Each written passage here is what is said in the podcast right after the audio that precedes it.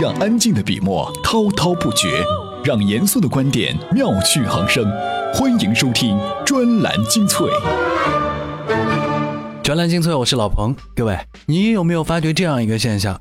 在移动互联网时代，跟老朋友们见面，觉得聊天起来没有以前有意思。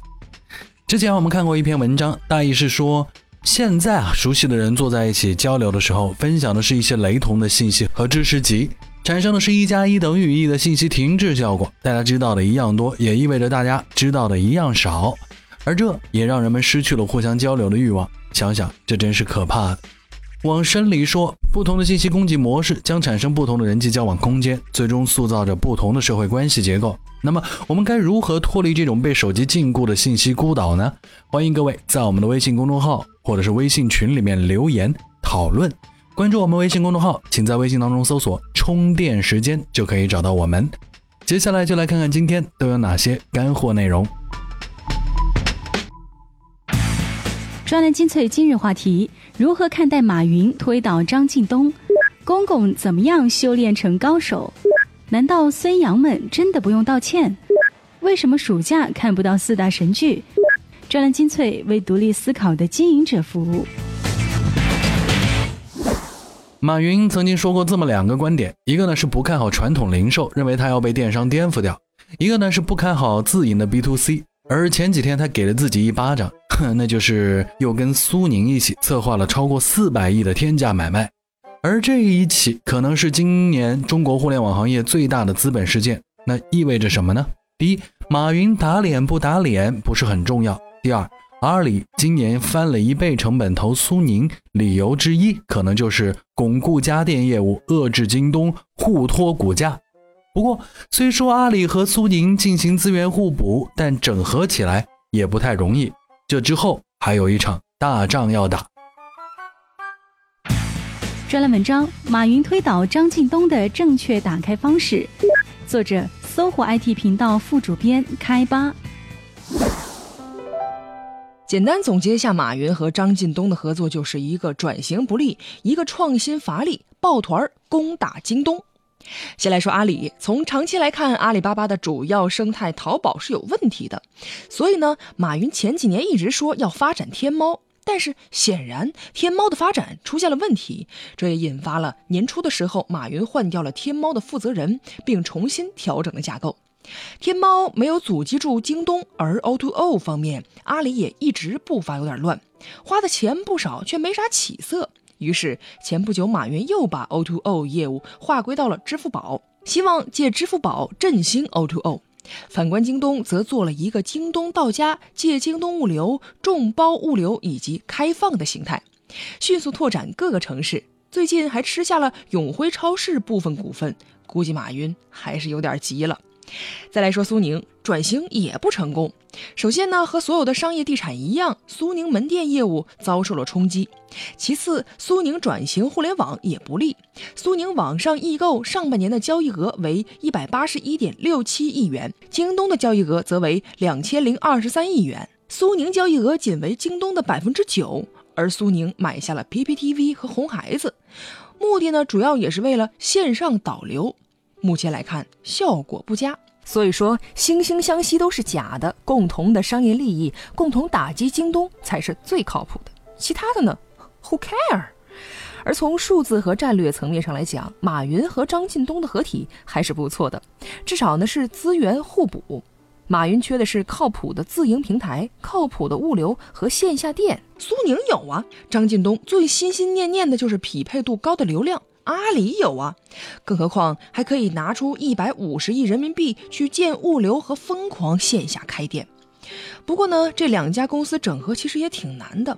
合作的核心是两个：第一，苏宁易购取代天猫三 C 家电；第二，阿里利用苏宁的门店和物流。第一点靠谱，但会有内部利益斗争的问题。但对于马叔叔来说，这不是事儿，人都可以随时换掉，更何况斗争呢？这第二嘛，阿里利用苏宁的门店和物流，这就有点难了。苏宁线上线下有两万员工，人员素质参差不齐。之前苏宁自己的线上线下同价联动都没搞清楚，更何况要跟阿里配合呢？所以这苏宁和阿里巴巴的合作到底能不能有好效果？咱们还是拭目以待吧。商人嘛是不会做亏本的生意，不管整合效果好不好，能炒股也是好的。果然，在阿里搞定苏宁的消息出来之后，阿里的股价涨了百分之二，京东暴跌百分之六，而苏宁昨天开始复牌。而阿里、苏宁两家互参股，也说明了一个逻辑：在资本市场，捆绑利益最简单的方式就是现有利益来交换。毕竟，商场如战场，利益才是永恒的。这就如同美剧《权力的游戏》当中，几大家族的结盟都是出钱支持、出人联姻，甚至出亲儿子当人质的方式来达成统一战线，如同一同抵御外敌，共同侵略别人，这是再正常不过的事情。专栏精粹，我是老彭。说到《权力的游戏》，就必须得说《冰与火世界》里的第一大玩家瓦里斯瓦公公了。之所以称他为第一大玩家、高手中的高手，是因为这个温柔甜美的圆胖子，直到现在他为谁服务尚未可知。而这可能并不仅仅是由于他悟性够，或者藏得够深。专栏文章《公公才是高手》，作者作家张家伟。瓦里斯公公不是中国宦官，但他能立世四朝，也是因为他很有用，以及虽然很神秘，至少乍看上去他一点威胁也没有。是的，瓦公公就是个温柔甜美的圆胖子。原著里还说他老人家穿拖鞋、擦香粉，悄然无声息。可以伪装成一切嘴脸总是鬼鬼祟祟，但看上去不会坑害任何人。如果这还不够的话，他老人家的业务能力又强得令人发指。当然，他的觉悟实在是够。他与小指头与提里昂的对话综合起来是这么两个意思：第一，人一旦有爱好就会有弱点，一旦什么爱好都没有就没有弱点。说得对，内德执于荣誉，死于荣誉。凯特琳热爱家庭，结果放走了詹姆，导致北境军内乱，波顿倒戈。罗伯爱上新妻，死于悔婚。罗伯特酗酒爱猎，结果死于打猎。泰温执着于家族荣誉，结果死于自己一直憎恨的儿子提里昂手下。而瓦公公和小指头大人想要的是什么呢？至少目前还不清晰。这就是他们可以一直活下去的方式了。第二。权力如油墙掠影，只在于让人们相信谁拥有权力。瑟西就是没接受这一点，他误以为自己是王后，拥有巨大的权力，却忽视了自己给了大麻雀太多权力之后，天平已经清澈了。而瓦公公最厉害也是最可怕的两点：第一，他了解权力，所以他总是能站对立场，政治就是站立场，而非道义或者公理；第二。他从不暴露自己的欲望是什么，直到关键的时刻。在内德被处决前，瓦公公曾去地牢看他，希望内德接受去长城做黑衣人的命运。那时内德疑惑不已：您老究竟为谁效忠呢？那个瞬间，瓦里斯公公看上去是那么真诚。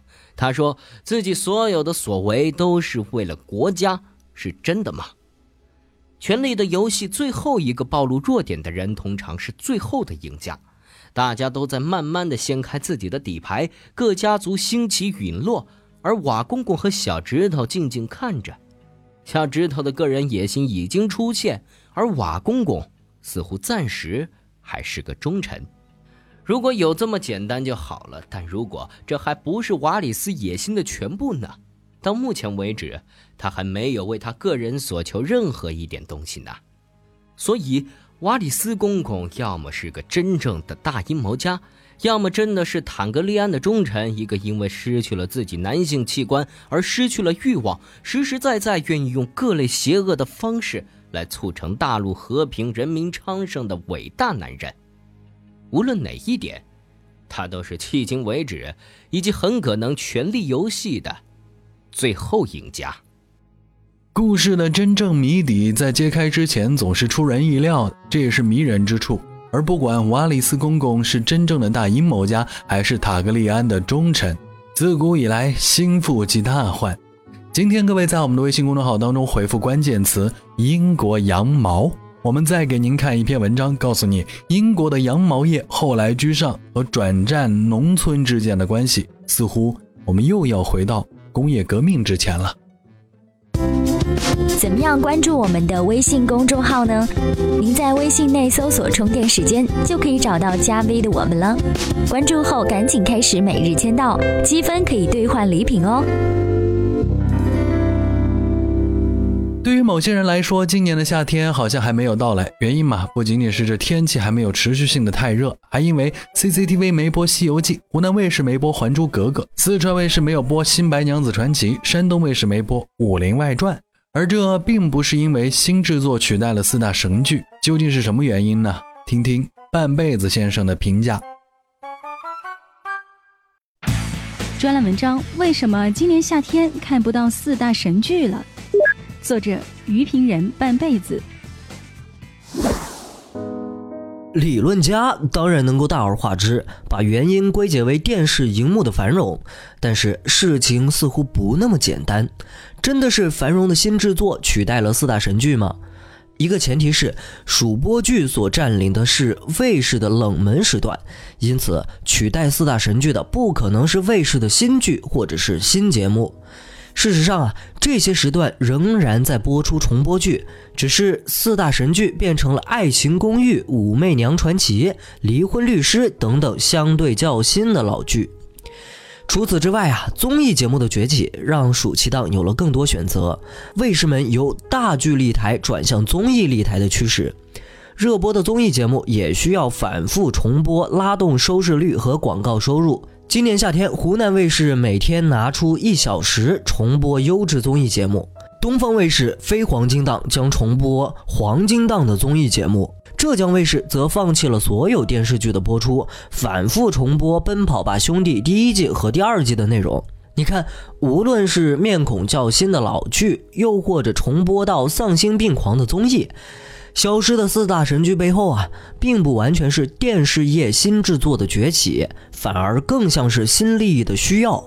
这里面的真正问题是，观众没有看到更新的电视制作，只是把重播千百次的神剧换成了重播次数较少的大剧和综艺，而四大神剧重播千百次仍有市场，反衬出的其实是电视业不思进取。至于今年夏天消失。无非是重播这些剧变成了重播那些剧，盘子呀是换了几次，吃的呢还是那些冷饭而已。为什么今年夏天看不到四大神剧？因为利益的需要。以前是重播那些剧，现在变成了重播这些剧，归结起来还是在炒饭而已。专栏精粹，我是老彭。这几天孙杨退赛，在自己的微信公众平台里说了一番对不起的话，想必也让大家想起了刘翔当初因为退赛被很多人骂得够呛的场景。这真的需要道歉吗？他到底对不起谁了？我们理性的思考一下。专栏文章：愚昧的看客配不上孙杨的道歉。作者：独立记者云野退。百分之九十九以上的是非偏见都要落实为具体个人来承担，所以我必须把孙杨的名字挖掉，他不重要，他可以换成任何一个从事体育的人的名字，算是依旧成立，谁都不必道歉，不必向任何认识或不认识的人，因为体育运动的本质就拒绝这种道歉。体育运动的目的跟伐倒一棵大树、在流水线上干一天活、打扫一间屋子都不一样。体育中的人们为运动而运动，只为完成一套既定的规则，而这些规则都是偶然而来的。竞技用的标准跑道长五十米，跟马拉松跑步的四十二点一九五公里一样，是任意制定的规则，没有现实中的意义可言。采来了木材，下一步就要做家具。流水线上的熟练工，一天下来装配成了一千个可投入市场的手机，扫干净的屋子用于舒适的居住。但完成一次五十米，并没有下一步的目的在等着你。完成本身就是意义。当然，有很多人看他们的比赛，看他们在跑道上活动脚踝、拉伸胳膊、转动脖子，看他们因紧张而互相搓捏个不停的手，他们欢呼着、议论着，用喉咙或者用键盘。干这一行，没有人看是不行的。运动员通过职业体育得到报酬，入选奥运代表队则可能得到更多名声、社会地位之类。但关键在于，这并不代表体育运动就被整合进目的链里去了。跑步依然是跑步，游泳依然是游泳。你得在遵守所有规则的前提下，干掉和其他人完全相同的一段路程。无论你是世界级的飞人或飞鱼，还是刚刚提拔上来的无名后辈，你所做的事情的性质不变。一位选手退赛了，因病、因事、因心情不佳，因为前一天晚上跟未婚妻吵了一架，因为家里的房租又涨了，或者为银行通牒还贷，不论什么理由，他退出了。他可以为自己遗憾，而他不需要因辜负了他人的期望而愧疚。不错，你是个职业运动员，有人投资了一大笔钱在你身上，他们自认为为你做了许多事儿，扩大了你的知名度，但你不欠他们的。自古以来，我们都说德不配位。会有问题。如果孙杨和之前的刘翔真觉得自己欠了谁的话，那也许欠了这个世界一些应该知道的真相。即便体育运动的本质拒绝这种道歉，但现实是以成败论英雄的。他们没有让人们满足已有的期待，这个过程当中就有了一种让自己对不起自己的评价意味。不过，我们其实不怪你们，我们只怪自己，干嘛跟你们这么较真呢？专栏精粹，我是老彭，今天的节目到这里告一段落。要提醒一下各位，在各大收听平台可以搜索一下“文化媒体人”，这是咱们充电时间另外一个频道，里面也有很多精彩的好内容等待各位去发现。咱们下期再会。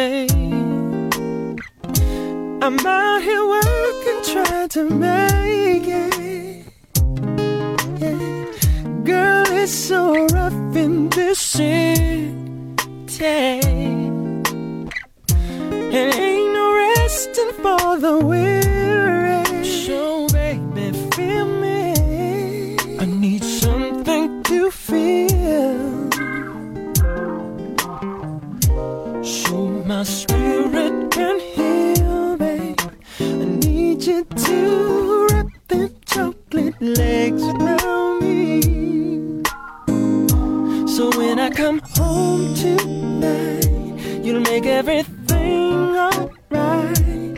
When you go wrap them chocolate legs around me, the memory of my day will quickly just fade away.